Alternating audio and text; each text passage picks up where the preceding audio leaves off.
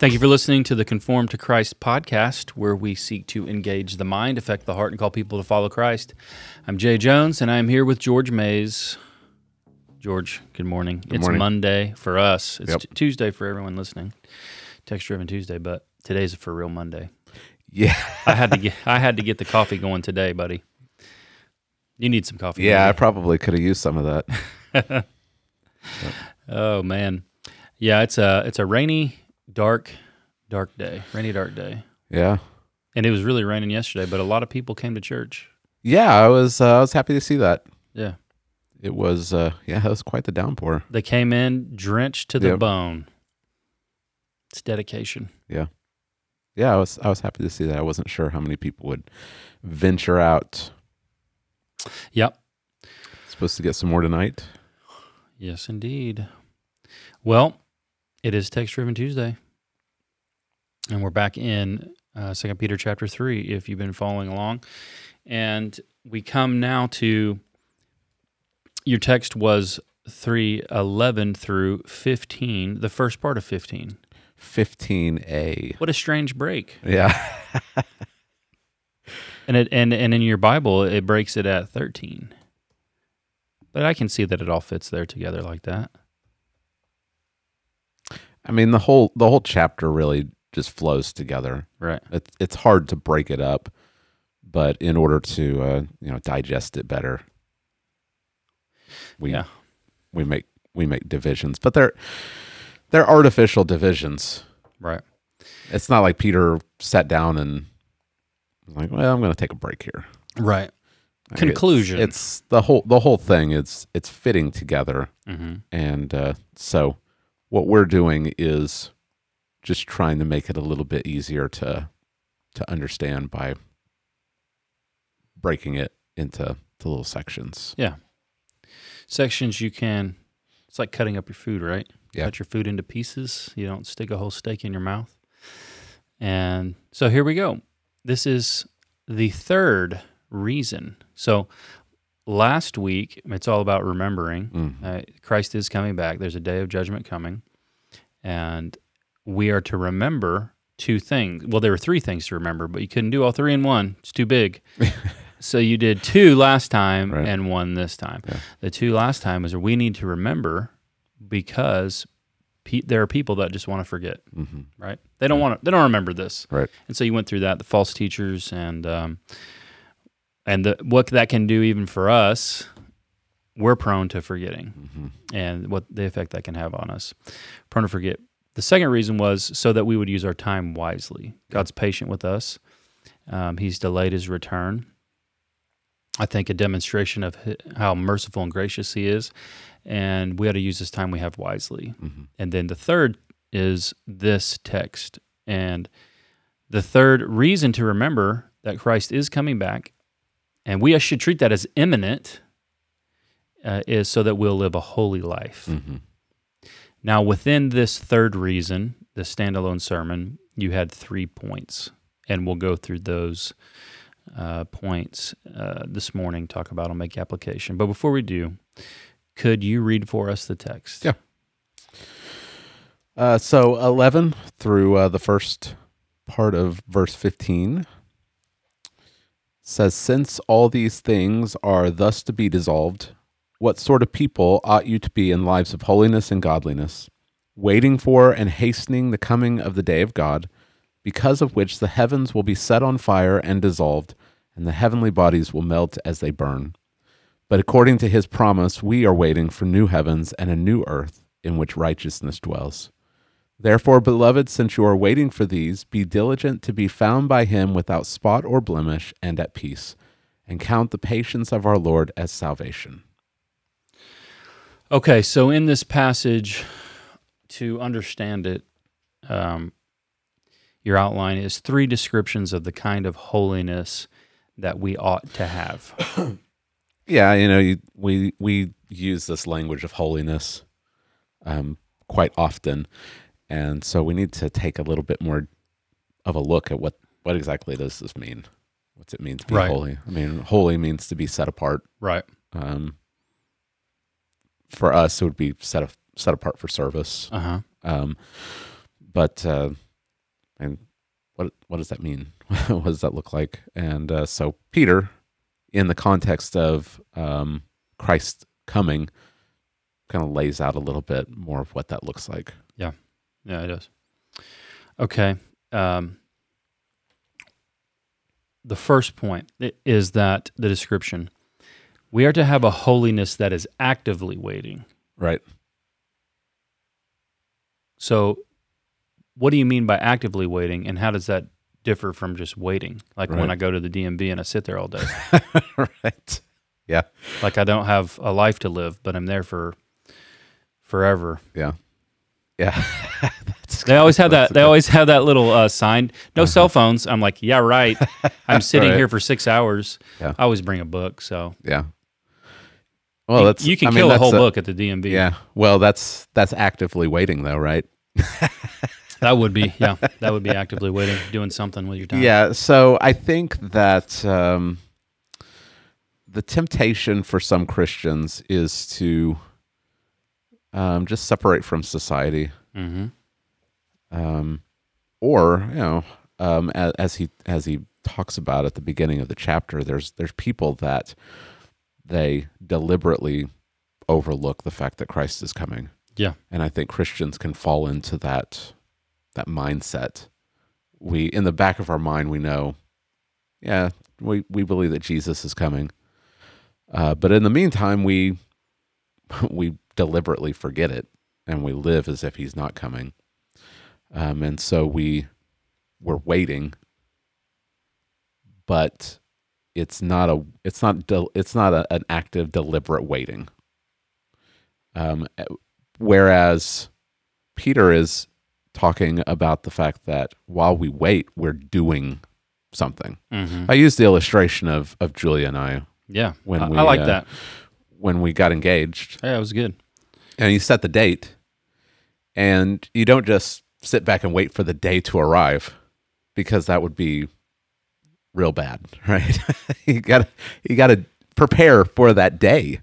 Yeah. Um, you've you've got to get the venue. Who's performing the service? Um, you know, we did premarital counseling. Um, you, know, you pick out the flowers and the cake and the dress and the tuxedos, and you choose the bridesmaids and the groomsmen, and and you get ready for that day, mm-hmm. right?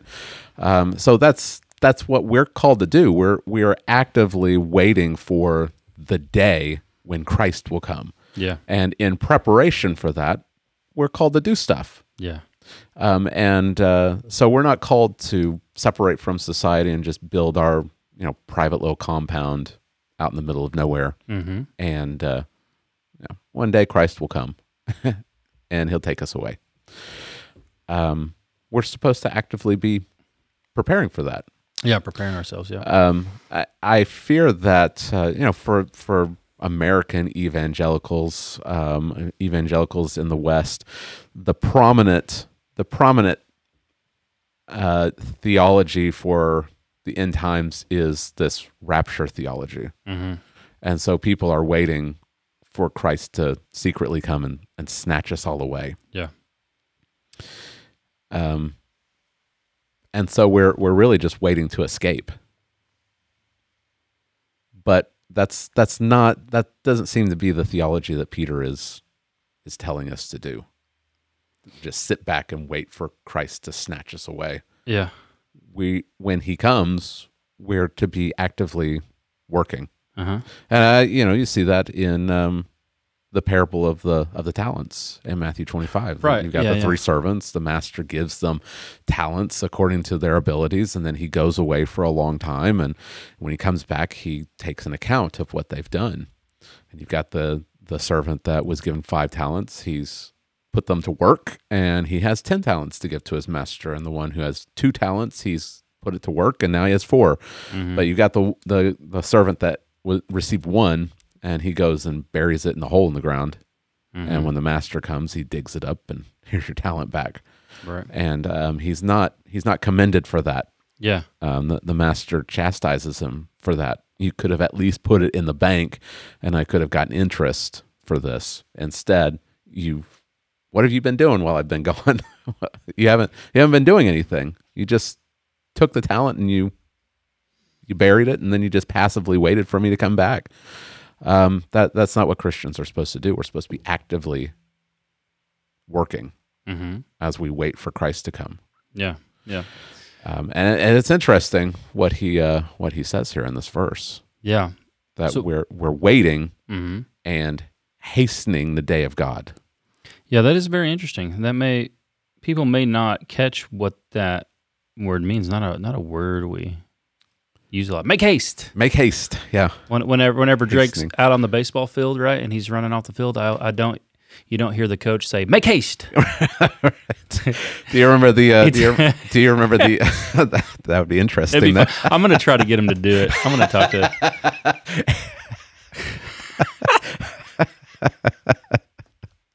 hasten the second base. Make haste. yeah. Do you remember that old uh, hymn? I will hasten to him. Mm. You remember that? I actually no, I don't. no. Yeah. S- Sing it for me. See if I can recall it. I will hasten to him, hasten so glad and free. No, not ringing. No, I just wanted you to sing. You just wanted me to sing it. I didn't think you would actually do it. Hey, if you can sing, uh, what were you singing on Friday? Oh, I was singing the uh, song from uh, Toy Story. Is that what you were singing? You've got a friend in me. No, no, you were singing uh, what, uh knocking on heaven's door. Oh yeah, on, on the podcast. Yeah, mocking that guy. Yeah, you were. You If you can sing, if you can sing Guns N' Roses, I think I can sing an old. Yeah. So, uh, what does this look like then? Well, To actively wait, and he says, doing this, Yeah, hasten, has- you hasten, yeah. you hasten the return of the Lord. right. Let's talk about that. What does the because that's a big thing. But so Yeah. before we get to the hasten, Okay. just just tell us what do you think Peter is getting at in doing that? Well, I think he's he's spurring them on to do good deeds, Mhm. good works. Okay. Um, go back to First Peter, and you can. It's all over First Peter, right? The the Mhm. way that we're supposed to live in, um, in in whatever circumstances we find ourselves in. We're supposed to be those who are um, are diligent to pursue good works, yeah. um, so that the unbelieving world will see our good works and give glory to God. So we're supposed to be good, good uh, citizens. We're supposed to be good husbands, wives, obedient children. Um, we should be good neighbors. We should just be good, good Christian citizens. It- I mean, we should be a blessing to the city that we that we live in. Yeah. Um, that that's all over First Peter. Yeah. So I, I think that's I think that's You in the, ba- the background of, of what he's he's saying here. You know, you said there's nothing extraordinary, yeah, it's just it's just everyday stuff. everyday stuff. Yeah, Yeah, and uh, that that gets looked down upon. it does. We want to be we want to do these extraordinary things, and uh, I, I we see that in the culture. Uh, you're a housewife, you stay at home and take care of kids. hmm Like that's not that's not anything um, special to lo- this world. I love that. Uh, there's a meme. It says feminism, um, telling little girls they can be anything they want to be when they grow up. yeah, Little girl, Uh-huh. I want to be a homemaker. right. Ew. Yeah. Anything but that. Don't do that. yeah. Yeah, that's Yeah, the that's that. the way that the world views um, something that is, in the eyes of God, massive. Yeah. Um, I'm the I'm I I benefit from the fact that my wife stays at home Yeah. and cares for the home and and cares for our children and homeschools them and wow, it's it's amazing. hmm Like she's the hero of the family. Um, uh, she was she was out sick uh, several weeks ago with the stomach bug, and the whole family is is um, just in chaos. Yeah. Right? Dad's just trying to keep the kids alive hmm while while uh, while mom is sick. Um, this is not a small thing, Yeah. and she does this for the glory of God. hmm Like, She she it's very evident. I watch her and she does it because she loves Jesus. hmm That's not a small thing. Even even if the even if um, you know our society says that this is like why would you why would you do this? You could you could have a career, you could Like, what about your fulfillment? Right. And um, goodness, she she does this. She serves her family, and hmm and uh, she's a godly mother and wife, Right. and she's uh, she's she's someone like this. You know what I find to be interesting about uh, the way society looks at Christian women that do that that are that do which my wife doesn't do that right now. She did in the first um, well until I went to seminary. she had to go back to work when I went to seminary. Yeah. We both were working, but uh, when I was in the army, we would our family wouldn't have survived if she didn't do that. right, I mean, she took care of everything in the house, and I was deployed. I was gone. right, I was gone for over half of Drake's life by the time I got back from deployment, and I mean, there's just no way. I Right. mean, and if and if she's like you said, if she's sick, hmm like chaos. Oh yeah, it's rough. And then they say, well, they do that because they can't do other things. That's usually what the world says. They Yeah. can't. They can't do other things. So, of course, you know that's whatever. Mm-hmm. They that they try to belittle. Right. You know, Yeah, they do. but of course they can do other things. Yeah. They just choose to do that Yeah. and take care of their family. And you see the chaos in uh, in families, un, you know, in the world today, and Mm. and it makes you realize that these unbelieving women can't do what what our wives do. yeah, one thing I really love. You brought this out about being uh, the the, and I hope my kids get it because I'm always reiterating it with them. And we have a lot of lot of children and young young kids at our church. So I hope the parents will do the same thing to teach your children that to be a Christian in the world is just to do. You don't have to be extraordinary, Yeah. right? We can get into this idea that if we aren't radical Christians, we're not we're not serving Christ's kingdom in Right. the world. Um, that is not a great way to look at things. Right. It's to do wherever you're at, wherever God places you, to be excellent Right. right? You don't have to be better than everybody else. You just need to not be lazy, work diligently, be honest, have integrity, and uh, be the best person that God has made you. Right. And if you do that, people notice. Yeah. And one of the one of the highlights that I get that make me so happy is sometimes parents of other families will tell us um, or tell our kid um, like your kid's not like other kids. And i love it because they see they notice something's different. Yeah. and the only thing that's different about my kids than any other kids is that they're christians. Mhm. and they're trying to live for god's glory. And that's it. That's liter- that's literally it. They're still teenagers. Teenagers are difficult. Yeah they're diff- i mean they're very i didn't realize how difficult it would be people told me. But that's that's the only difference. And so i've been and they're not perfect obviously. They've got teenager problems. But i love it whenever other parents see Yeah. oh man your kids they work hard. They're respectful to adults you know? Um, that stuff has a compounding effect. Like when other when people who aren't christians see the world then they see oh here's people. They're not like other people. That's a great um, evangelistic tool Yeah. to the that, world. Yeah, and that um, that that's for every Christian. Mm-hmm. We we get I guess we get discouraged because um, there's so many Christian leaders that make it sound like if you're not doing like David Platt's radical, right like if you're not if you're not giving up everything and going to help the you know underground church in China, what are you doing with your with your life? You're just wasting it. right You know, I I love uh, I love Michael Horton's um, corrective to that. His book's just called Ordinary, mm-hmm. and I I think that it's I think it's it's just a great reminder that Christian wherever you are, whatever your job is, you could be working in fast food. Be a good Christian. Be a good Christian worker. Yeah philip is a great example of that Yeah. everyone always says philip's the best employee ever right. I mean, uh, that should be true of every Christian Mm. wherever they're working. Yeah. This is the best employee I've ever had. Yeah. What a testimony it would be. And it's not because like and it's because they're actively actively waiting, Right. right? Yeah. And Yeah. Um, you know, we've got we've got all kinds of um occupations at our church. hmm And uh, our message to them is is just be faithful. hmm Be faithful to the Bible. Be a good be a good worker or a good student um, wherever you are providentially.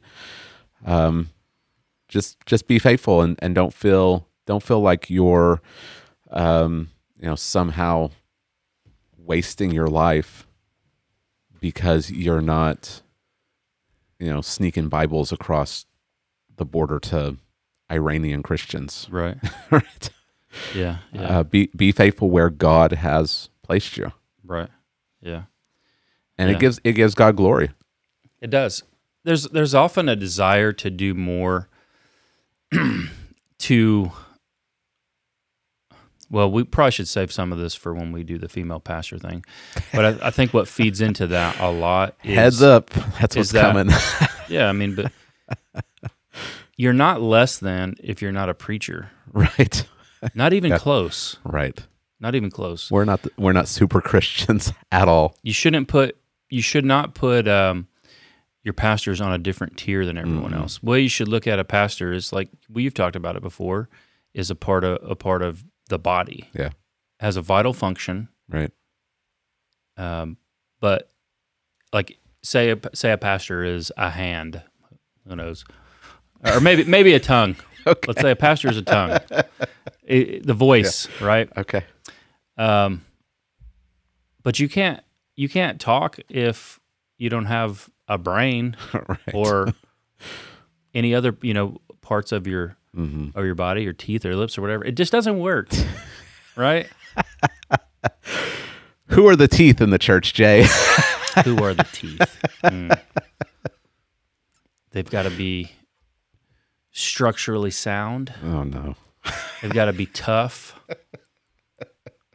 able to bite if necessary. Who would it be? I don't know. Let's not let's not go there. Let's so we don't get in trouble. But that's the idea. I mean, I remember doing this before um, I went to before before I even I was called into ministry. After I was a Christian, I was thinking, oh man, you know, I'm just a I'm just a regular soldier in the army. I can't do a lot Mhm. which was totally not true right, because I, you know, I was able to have a Bible study and Mm. I had atheists at that thing, and I so I was able to do stuff back then I can't pull off now, just because I was around a variety of people. Right. I'm not around a variety of people like that anymore. Yeah. So just you can't look at yourself that way, and I think sometimes Christians do. You never, never underestimate the impact for the kingdom. yeah. God's got That- you. God's got you in a particular place for a particular reason. Right. Instead of um, pining away for something that you think is better, hmm um, looking at the grass being greener somewhere else, that's wasting. That's wasting your your life. hmm Um, being faithful where God has put you, that is um,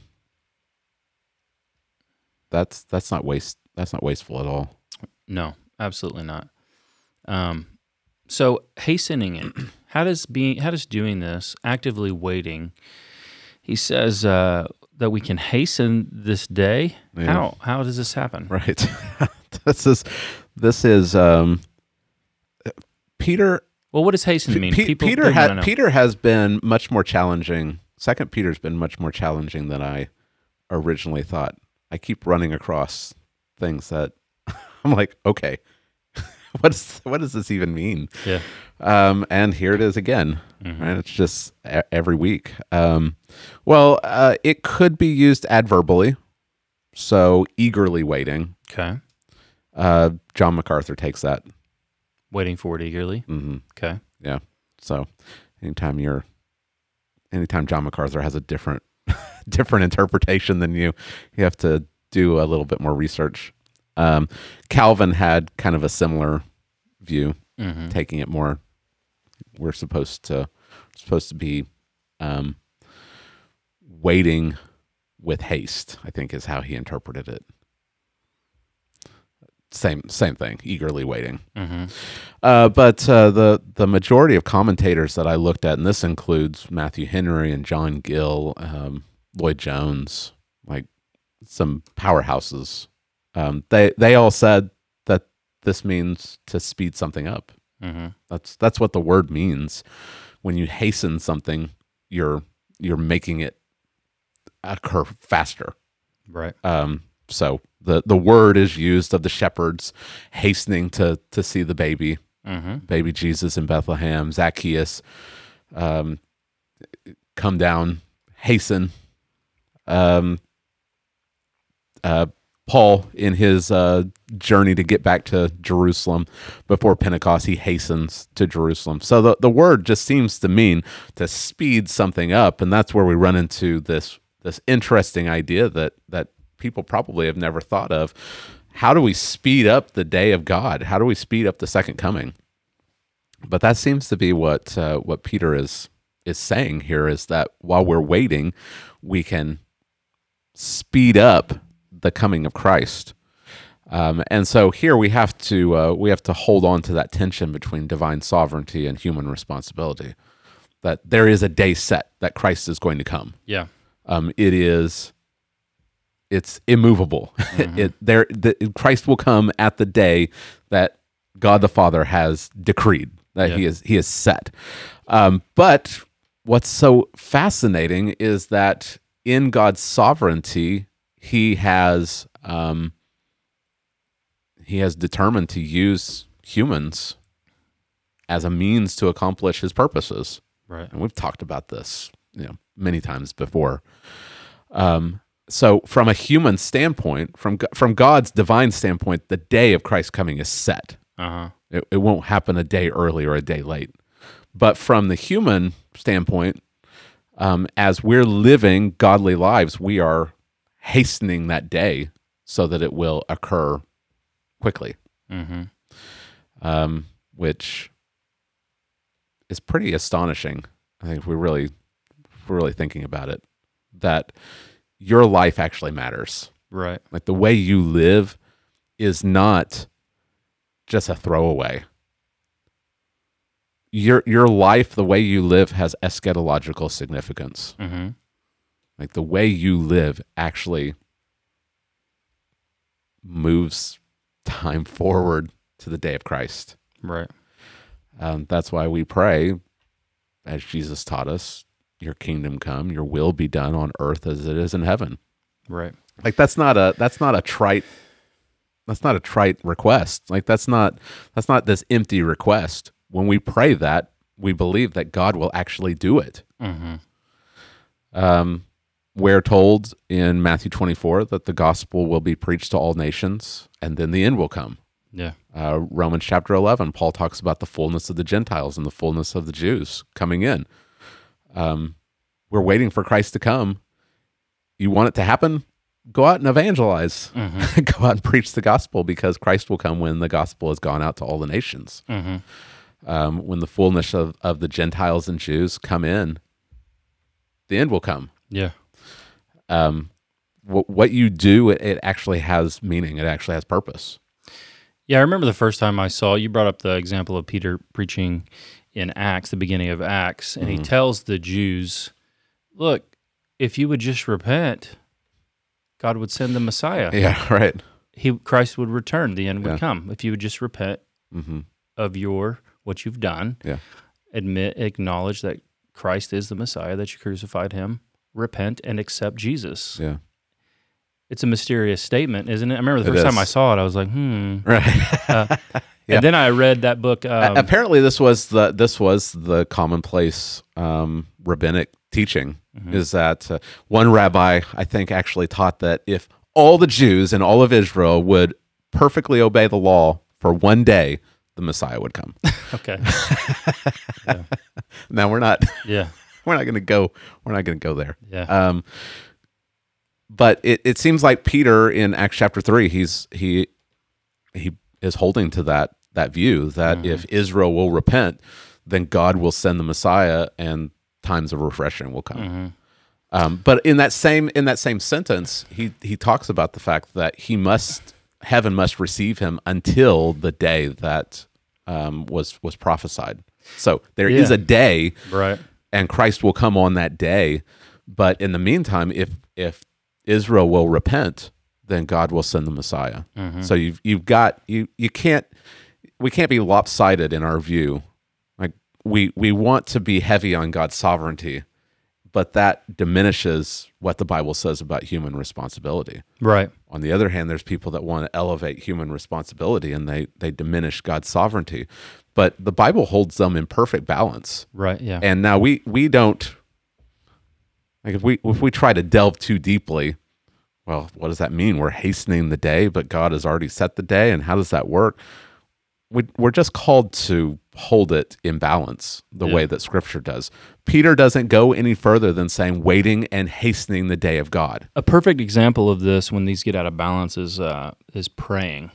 Right. If you fall into the side where you overemphasize God's sovereignty and diminish human responsibility, Yeah. you'll end up at things like, well, there's no reason to pray right. because whatever's God gonna, already knows. whatever's going to happen is going to happen. Mm-hmm. Prayer doesn't really do anything. Right. Well, that's not how. That's not what the Bible teaches us. Right. God has ordained what will take place, but He's also ordained that when you pray, that affects the outcome of what happens. Right. That He responds to His people when they pray. But He's factored all of that in. Yeah, God's sovereignty is is so big that it encompasses every free decision that you and I will ever make.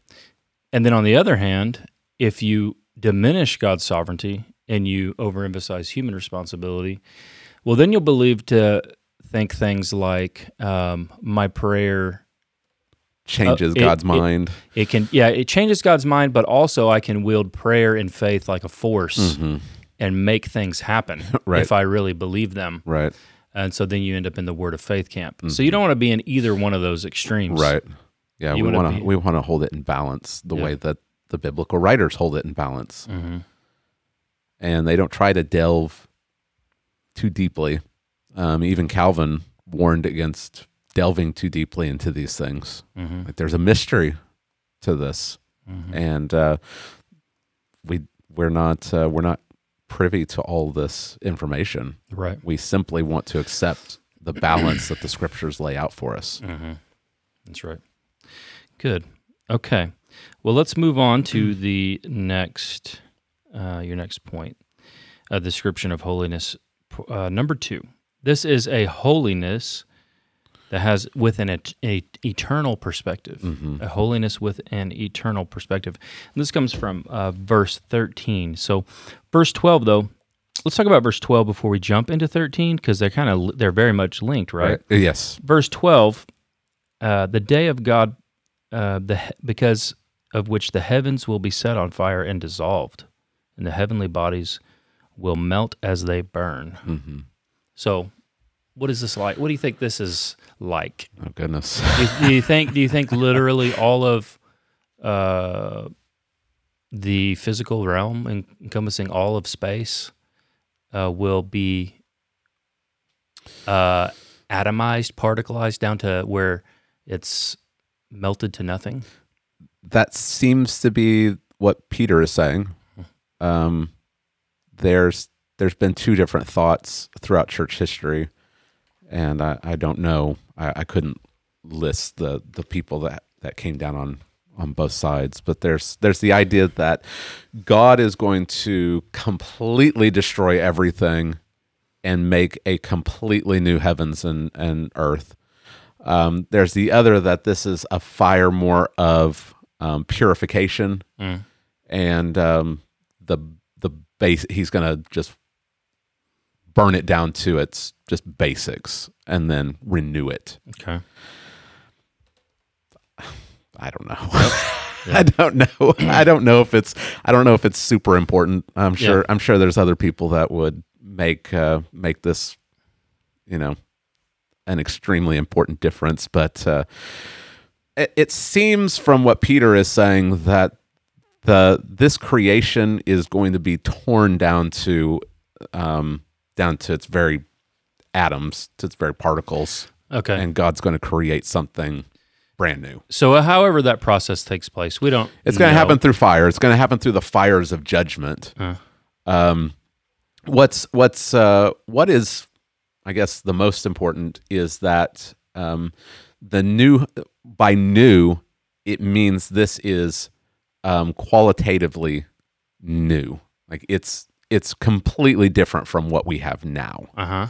Um, so this world is fallen. It's it's corrupt. It's filled with death and pain and sorrow, and uh, the new heavens and new earth will not have any of these things. Right. It will be, it will be new.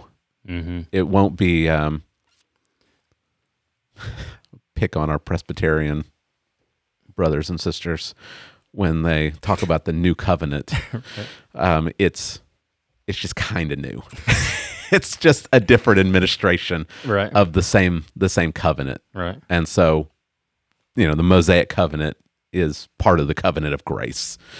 Um, that's why they that's why they sprinkle babies. It's because the new covenant it's not it's new, but it's it's just new in its administration. Mm-hmm. Um, so now it's it's not just circumcision of a, a baby boys; it's baptism of boys and girls. Yeah.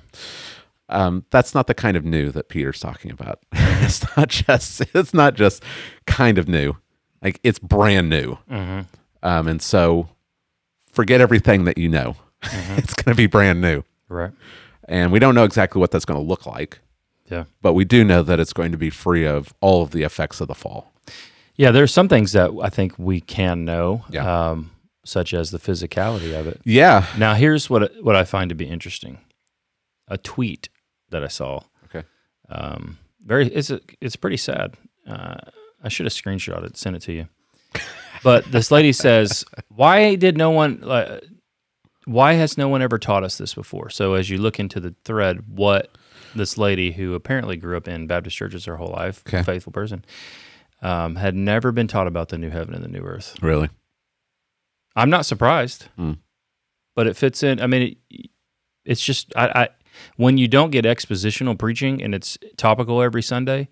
You know, she may have never heard a sermon on the new heaven and new earth, and just thought when we die we go to heaven. Yeah. Eh, Well, and when, when we're not systematic with our theology, um, we just lose sight of of where everything's going. And God created a physical universe.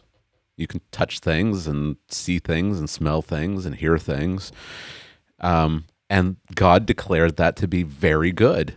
Yeah, Well, that that didn't change with the fall.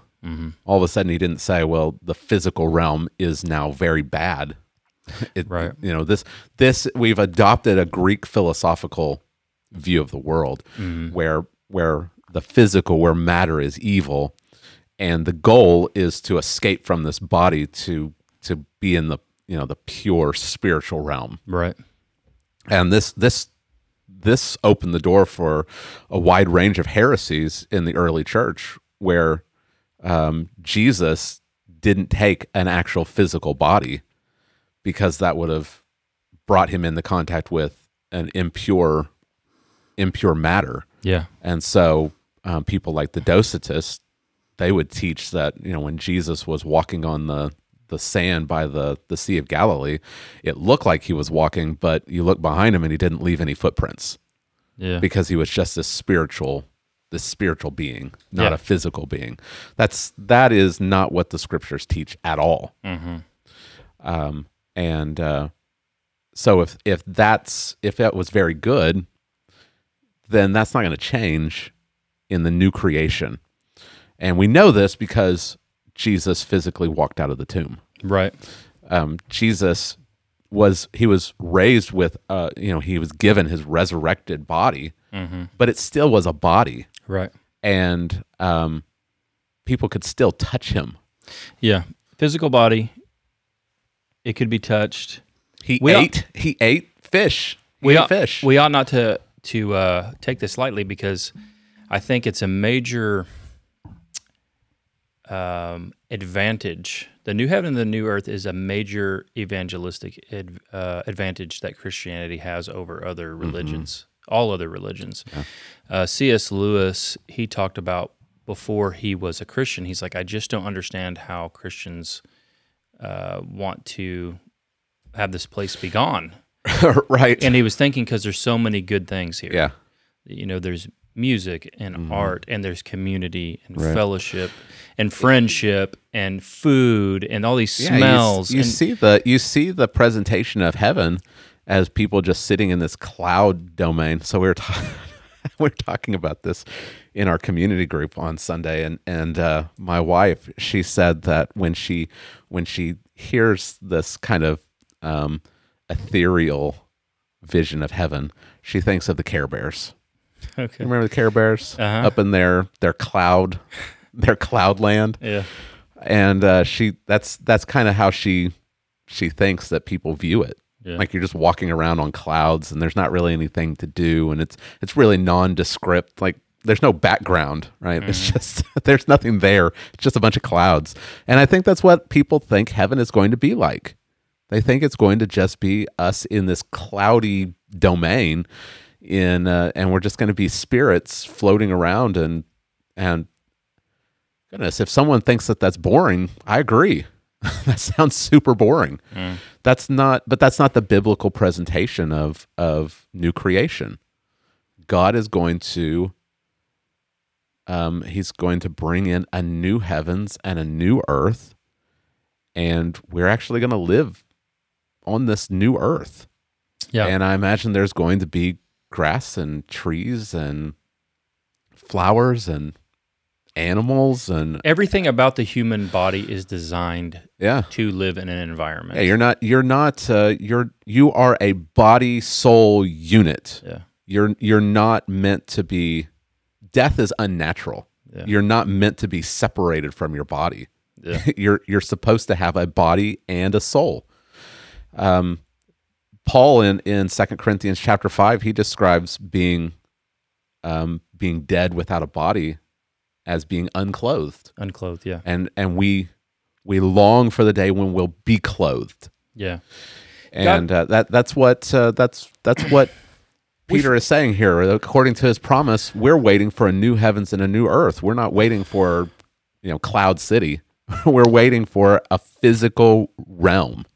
Yeah. This physical realm in which God dwells with us. Yeah, um, and we enjoy with him fellowship and community and camaraderie with our uh, fellow fellow human beings Yeah. and, and and there's no more strife turmoil sickness death disease but there's also everything that's good about this world Mm-hmm. that's there uh, when God said everything was very good, He really meant it. I thought Right. about this because of me losing my sense of smell from COVID. yeah, Man, you do not realize how much God has blessed us with uh, smell and taste Mm. until you can't anymore. yeah.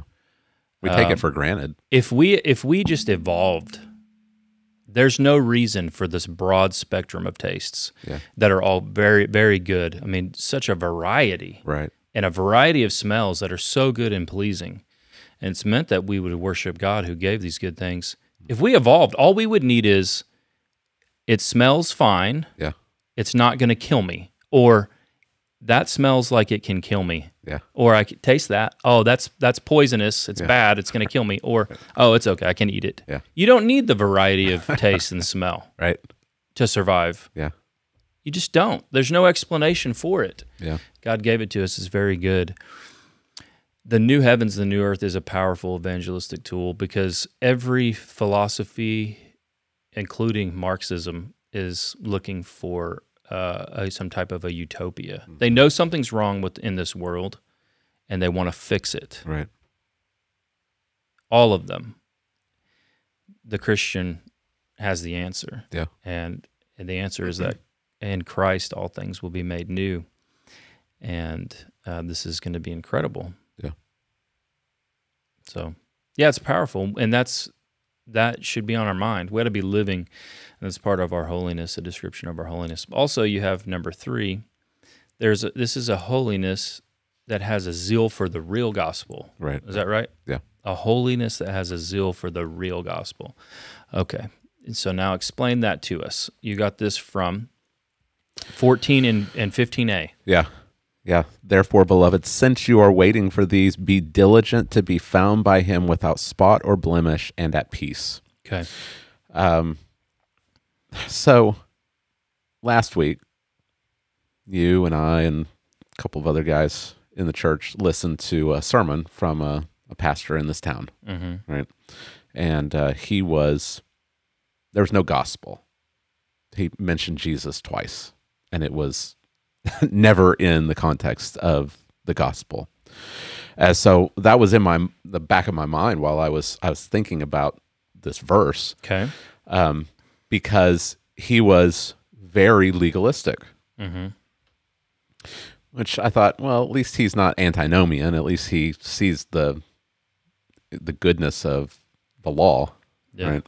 Um, but there was no gospel, so it's it's do this and be blessed. If you don't do this, then you'll you'll be cursed, Yeah. and uh, that that kills, like that that puts a burden on people that they they simply can't bear. Um, but the the uh, the temptation is to swing all the way the other direction. Mm-hmm. Well, we don't want to go there, so we want to just get rid of all of this, and it's all just trust in Jesus, and you get to go to heaven. Yeah. Um, your get out of hell free card, right? And it's it's a Christianity that has no cost, and so we see you know youth camp, uh, these these teenagers walking the aisle and saying a prayer and and crying, and they, you know, they've asked Jesus into their heart, and then the next summer they do the same thing over and over. You know, it's it's just a this cycle of of you're either I wasn't a Christian before, so now I'm a Christian, or you're rededicating yourself, and and it's all because it's it's this Christianity that doesn't cost anything. It's just this easy believism. Um, so when you look at verse 14, it's undeniable that Christianity demands something. Peter is telling them to do something. Mm-hmm. Um, and so it, I, I wanted to have this balance of it's not it's not uh, get rid of all commands because you can't make sense of half of your New Testament if you get rid of the commands. The the apostles are telling us to do stuff. That Jesus says, "If you love me, you'll obey my commands." Right. Um, so it's and so we we can't get rid of it, and and um, and we don't want to swing the other way either and, and be legalistic, but we want to have a, an accurate understanding of what legalism is. It's not any command. like anytime you hear a command, well, don't want to be legalistic about this. Like it's not legalistic to obey the Bible and do what do what Jesus and the apostles tell you to do. Um, but we do have to have it connected to the gospel. Mm-hmm. Um, so the real gospel, the true gospel, is a gospel that um, you're not saved by your works, but good works. Um, it just naturally flows out of someone who has accepted the, the true gospel, who's believing the real Right. gospel. You you can't you can't say I I've trusted in Christ and then live however you want to live, be unchanged. There's a uh, remember Jesus and the lepers. Mm-hmm. He heals them all, but only one. Right. That's a great example. Yeah. There's only one Right. who comes to him, or even will go out and Mm-hmm. and so that I mean, when you when you do become a Christian, when if you do, um, something happens to Right. you, right? You're just not the same person anymore. Yeah. You, it's like uh, uh well, the the the Jesus metaphor is of like different trees. You got to go up to one tree, and it's got a certain kind of fruit on it. You go to another tree, it's got a different kind of fruit. So you go up to a Christian, and you expect to be able to pluck fruit from it. And if you go up to the Christian and all you got is thorns, something is not right. Right. Um, and you were very careful to to distinguish, which is important. We don't do good works in order to to gain God's favor, Right. and that's the difference. That's the defining difference in Yeah. what we're what you're getting at here, and what's always taught in the New Testament. it's not work and do good work and work, and God will accept you Right. and you'll be pleasing to him. It's that um, there's really nothing pleasing in you. Yeah. Um, you're a sinner, and God set his love on you, saved you, redeemed you. And now, because he's done that, that produces in you something because he's given you his spirit. Yeah. And so now what flows from that is a is a return of love. And the return of love happens in obedience. Yeah. Yeah. Out we- of out of gratitude. Yeah. Yeah. So we've we got to be really careful about this because so many Christians, they hear the demands of, of the scriptures and they immediately say, well, you know, that's legalism. Mm-hmm. Like you're, we're not to be legalistic. Legalism is adding something that the Bible doesn't tell you to do. Mm-hmm. So, I mean, the just the immediate example is the Bible doesn't tell you not to drink. It says don't get drunk. But there are people that, um, if you want to abstain from drinking, that's that's fine. That's that's good. Um, in many cases, it could be wise. But when they demand that everyone abstain from drinking because that's that's what they think um, they're supposed to do, Mm-hmm. you be you've you've opened the door to legalism Mm-hmm. um, and there's there's a lot of um, you know we've got a lot of people at our church that come from an, an IFB background, you know, independent fundamentalist Baptist, and they've told me about um, you got to use the King James only. Uh, you have to dress a certain way. Some of them are are they still no uh, no pants? Well, they they got to wear something, Jay. Well, you know what I mean.